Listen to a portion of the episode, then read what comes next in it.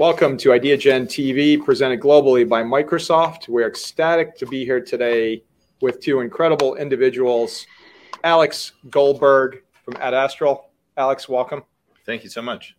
And our great colleague as well from Los Angeles today, Maurizio Vecchione. Maurizio, welcome. Thank you, George. A pleasure being here.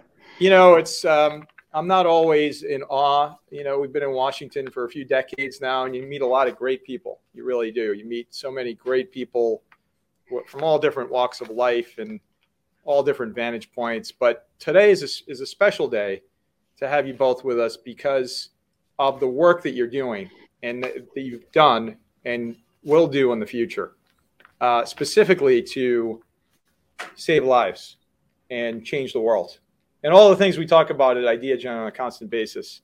And I'd like to zero in as we launch into this interview by asking you to just talk a little bit about yourselves for a second, because I think it's important for the global audience to understand who you are.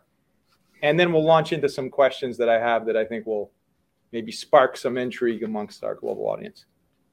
Sure. Um, I'll very quickly say I, have been a benefit of uh, beneficiary of being part of five uh, software and technology startup companies two of the earliest unicorns that went uh, IPO for billions of dollars in the late 90s and early 2000s. I've always been a product person. I love talking to crazy inventors and mad scientists and translating what they have into great business problems.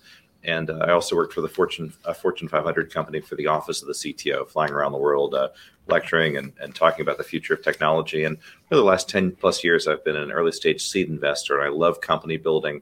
I love uh, taking crazy bets on on new breakthrough technologies that solve major problems in in the world. And we'll talk a little more about uh, the latest project and latest chapter. Fantastic. And Maurizio Vecchione, tell us a little bit about yourself. Thank you, George. Um, well, I am a trained scientist, uh, but I'm also the type of scientist that is also considered an entrepreneur.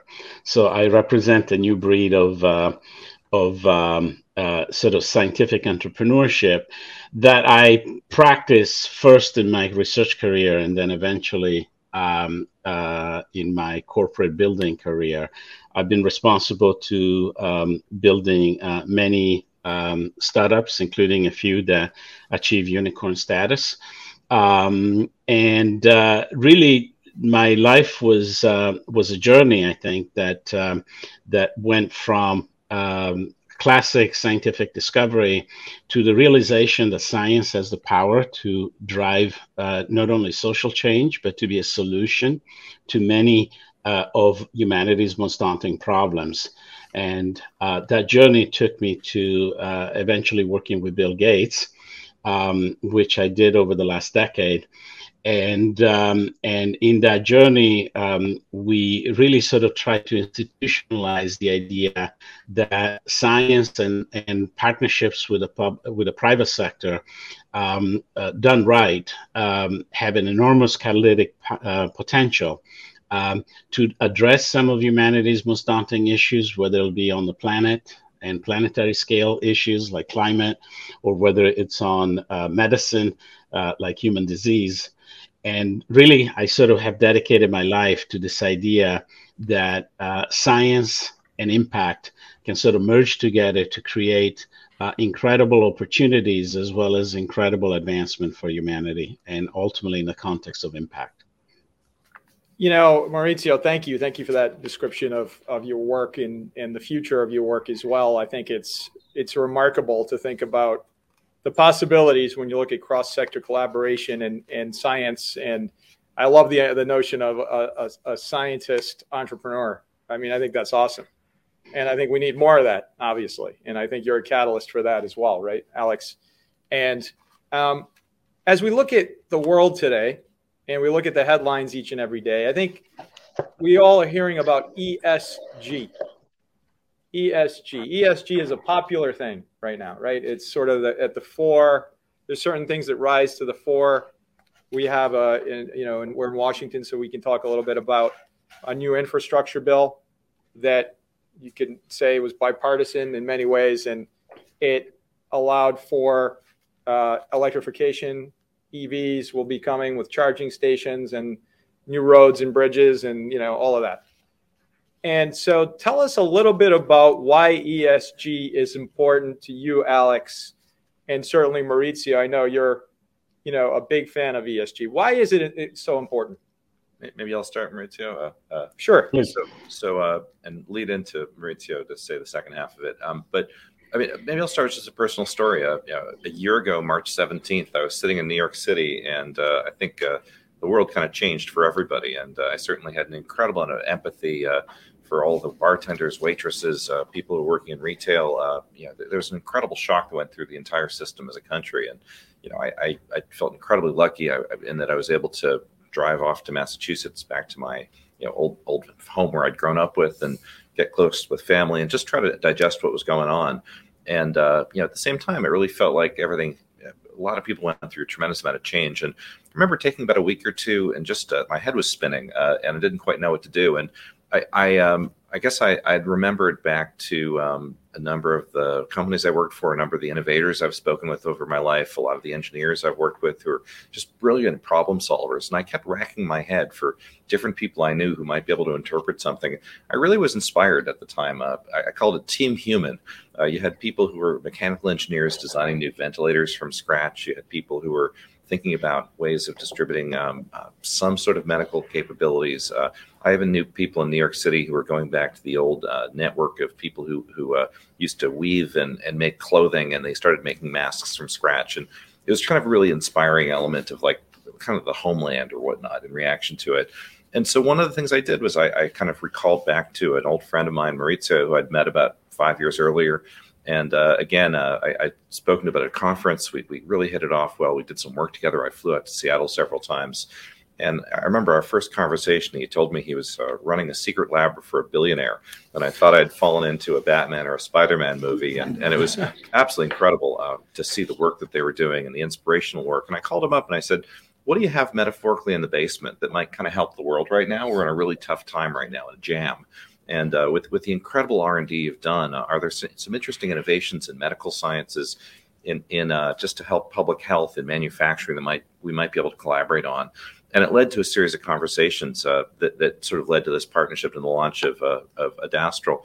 I might ask uh, maybe you could um, mention some of the, uh, the, frameworks you think about what an ESG is and how, how, you sort of prioritized what you built to date and how we're, we're, we're now thinking about what we want to build uh, and, and what we measure by what we mean by uh, ESG itself. Yeah, you know, and again, uh, for me, the journey is equally personal. Um, obviously, the pandemic was um, uh, a a catalyst, but also was not. It was also the the manifestation of probably the nightmare that I had uh, been worrying about for many many years, and and Alex knows this well. And and George, I think you do too, that you know the the the the age of the pandemic that we lived through was is unfortunately not an unforeseen event, and uh, and uh, for for many years, uh, myself and many others have been warning that we were wholly unprepared to deal with a public health emergency of this type, and that it was only a matter of time. So when you think about ESG, um, you know, there is this sort of romantic notion that um, impact is important and we should dedicate some resources to to causes that are good and that will help humanity. And I think that's accelerating in the post-COVID uh, world. Not to suggest that the pandemic is finished yet, but um, but the you know, from my perspective, I think uh, I think ESG is much more than that. Um, you know, through my experience with with Bill and the work that we did within within Gates, I can show you a direct correlation between uh, initiatives, including private sector initiatives, companies, products that um, are achieving a high impact in some way, whether it's the EDS or the G in ESG or other forms of impact, um, and financial performance. So, you know, my sort of evolution of thinking around ESG is that ESG is not just a noble thing to do, it's not a charitable thing to do. It's actually a great business strategy to build the trillion dollar companies of tomorrow. And, and I think increasingly, uh, companies that ignore the opportunities uh, that are represented by um, these sort of impact spaces are actually missing out on an opportunity to sort of uh, build tremendous shareholder value. And the idea of creating shareholder value and creating positive impact are not disconnected. Um, and increasingly, I think the managers of tomorrow and the funders of tomorrow are going to be looking for people that can manage that um, that relationship in a way that um, that ultimately capitalizes on the opportunity. So I'm being very utilitarian in the way I think about ESG. Uh, of course, the social impact is super important, and it's the real reason why I'm doing this. But it is also a great business operating strategy uh, and philosophy to attach the future companies of tomorrow. So. Well, Maurizio, I think that was a great description of because you know ESG can be confusing. I mean, you know, we're we're you know in the midst of uh, COP26. There's a lot of different priorities and and the politics around those and all that. And I think prioritizing what is important. That's why we highlighted the infrastructure bill here in the United States as an example of perhaps a, a model that can really help spur jobs growth and how companies can participate in that process to be able to um, effectively impact and affect um, the process vis-a-vis ESG, as defined by Alex and Maurizio here today. And I'd like to pivot for a moment here. Um, Maurizio, you and I have had a lot of conversations on this next topic, and it's really focused on moonshots. And I'd like to direct this uh, question to you because you are the moonshot, moonshot guy you are that person who's worked on so many moonshots. You know, I, I often tell people when I, and I've had the privilege of on many occasions, you know, visiting you in your in the lab that you ran with and for Mr. Gates and all that. My gosh, I mean, talk about contributing to humanity. Talk about, you know, trying to change the game in an authentic, and I'll go a step further, empathetic way. To you, Maurizio, how do you define moonshots? So uh, I think a, a, good way to think about it is uh, anything new, especially if it has its roots on fundamental science or research or or technology, is a trade-off between achieving a certain impact and uh, assuming a certain amount of risk.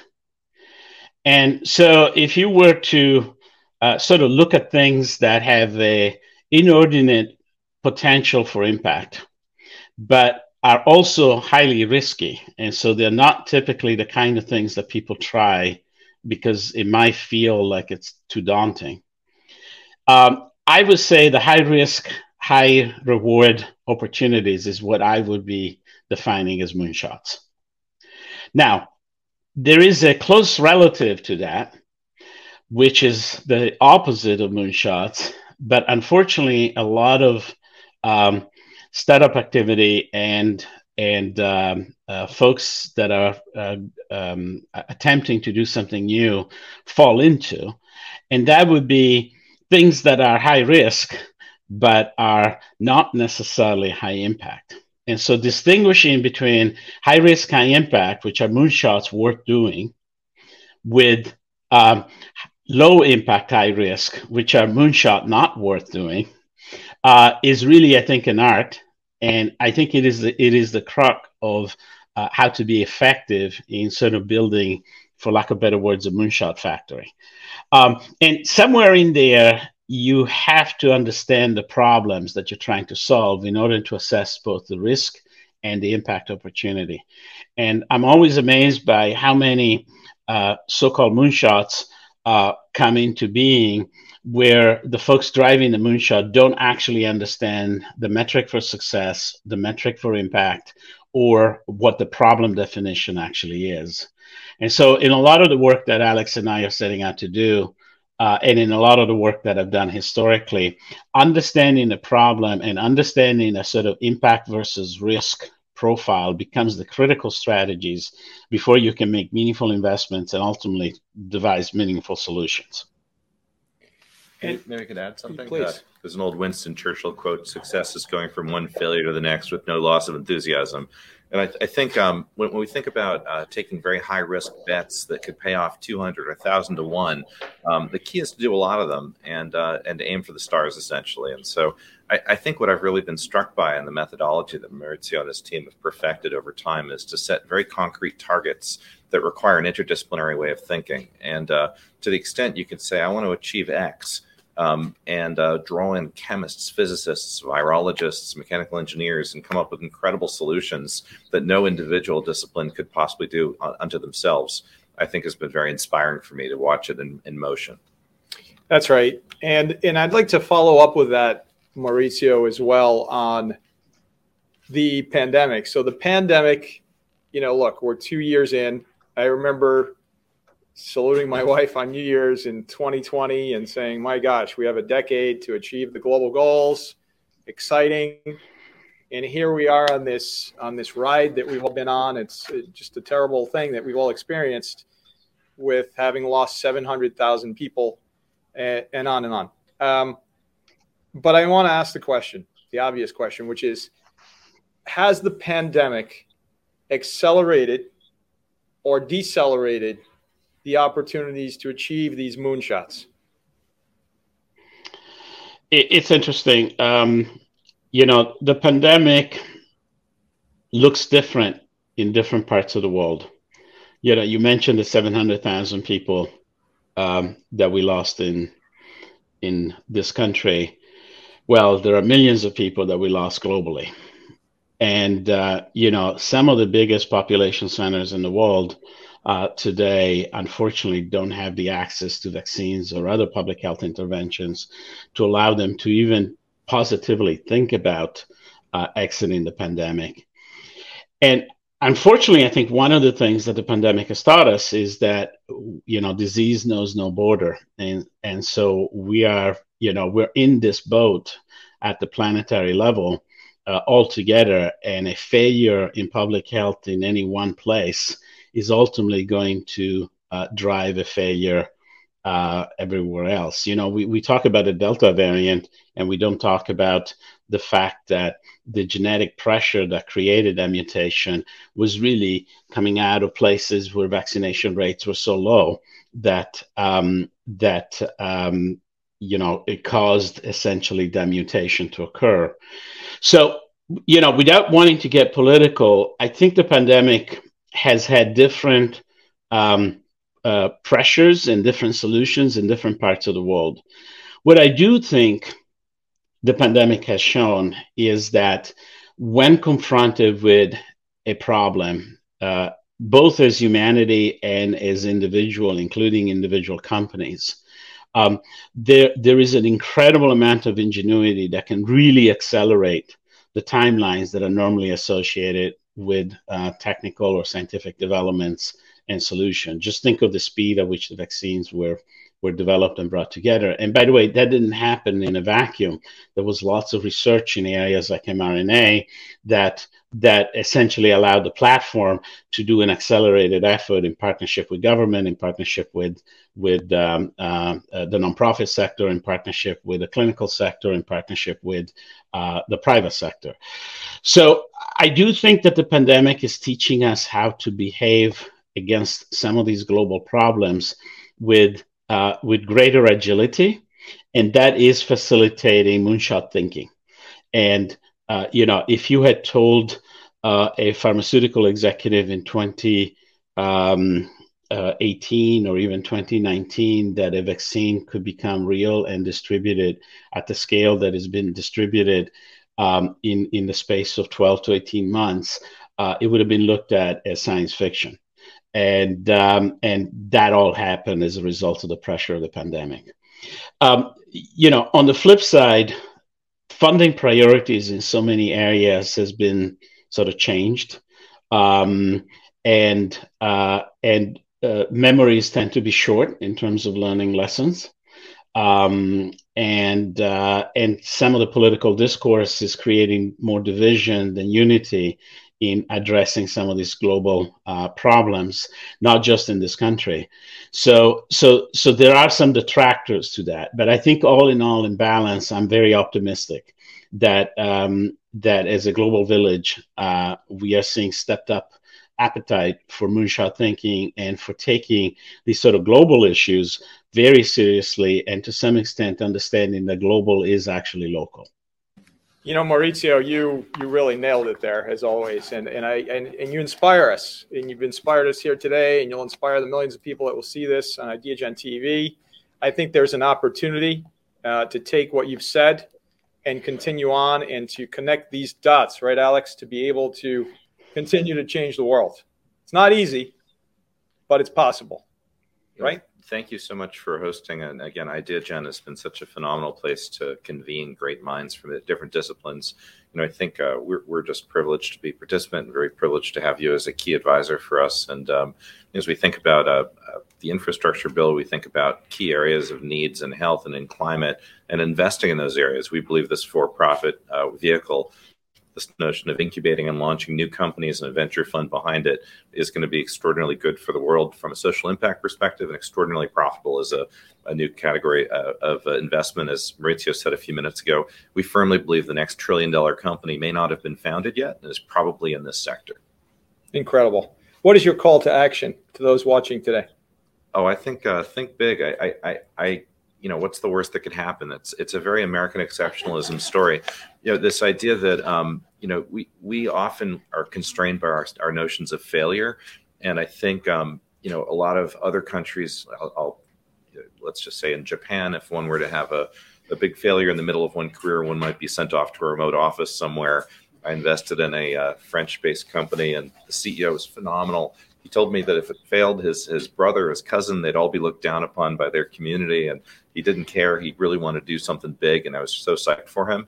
But uh, something that's so phen- phenomenal about um, sort of the American entrepreneurial culture is uh, this idea of taking really big bets, and if it doesn't work, it's great experience. You move on to your next one. Wow, Maurizio, you have the final word. Well, I, will trigger on what Alex said. You know, in science, failure is just a is just a learning lesson. Uh, and I think the great entrepreneurs and the great companies of tomorrow are going to be those that might not have the perfect plan on day one, but uh, through a certain amount of learning and a certain amount of um, uh, agility, are able to sort of pivot and learn from their quote failures so that they can ultimately uh, become those uh, great success stories that deliver the high impact. So, you know, if you are not prepared to fail, you can't really do moonshot thinking. And if you can't do really moonshot thinking, you can't um, you can't drive the kind of change that moonshot uh, uh, imply. So, uh, failure is good. Uh, some people are saying you need to learn how to fail fast. Uh, sometimes that's not entirely possible, but to make sure the failure becomes a stepping stone to a success is is really sort of uh, our call to action, and it is the key ingredient if you're going to be trying moonshots.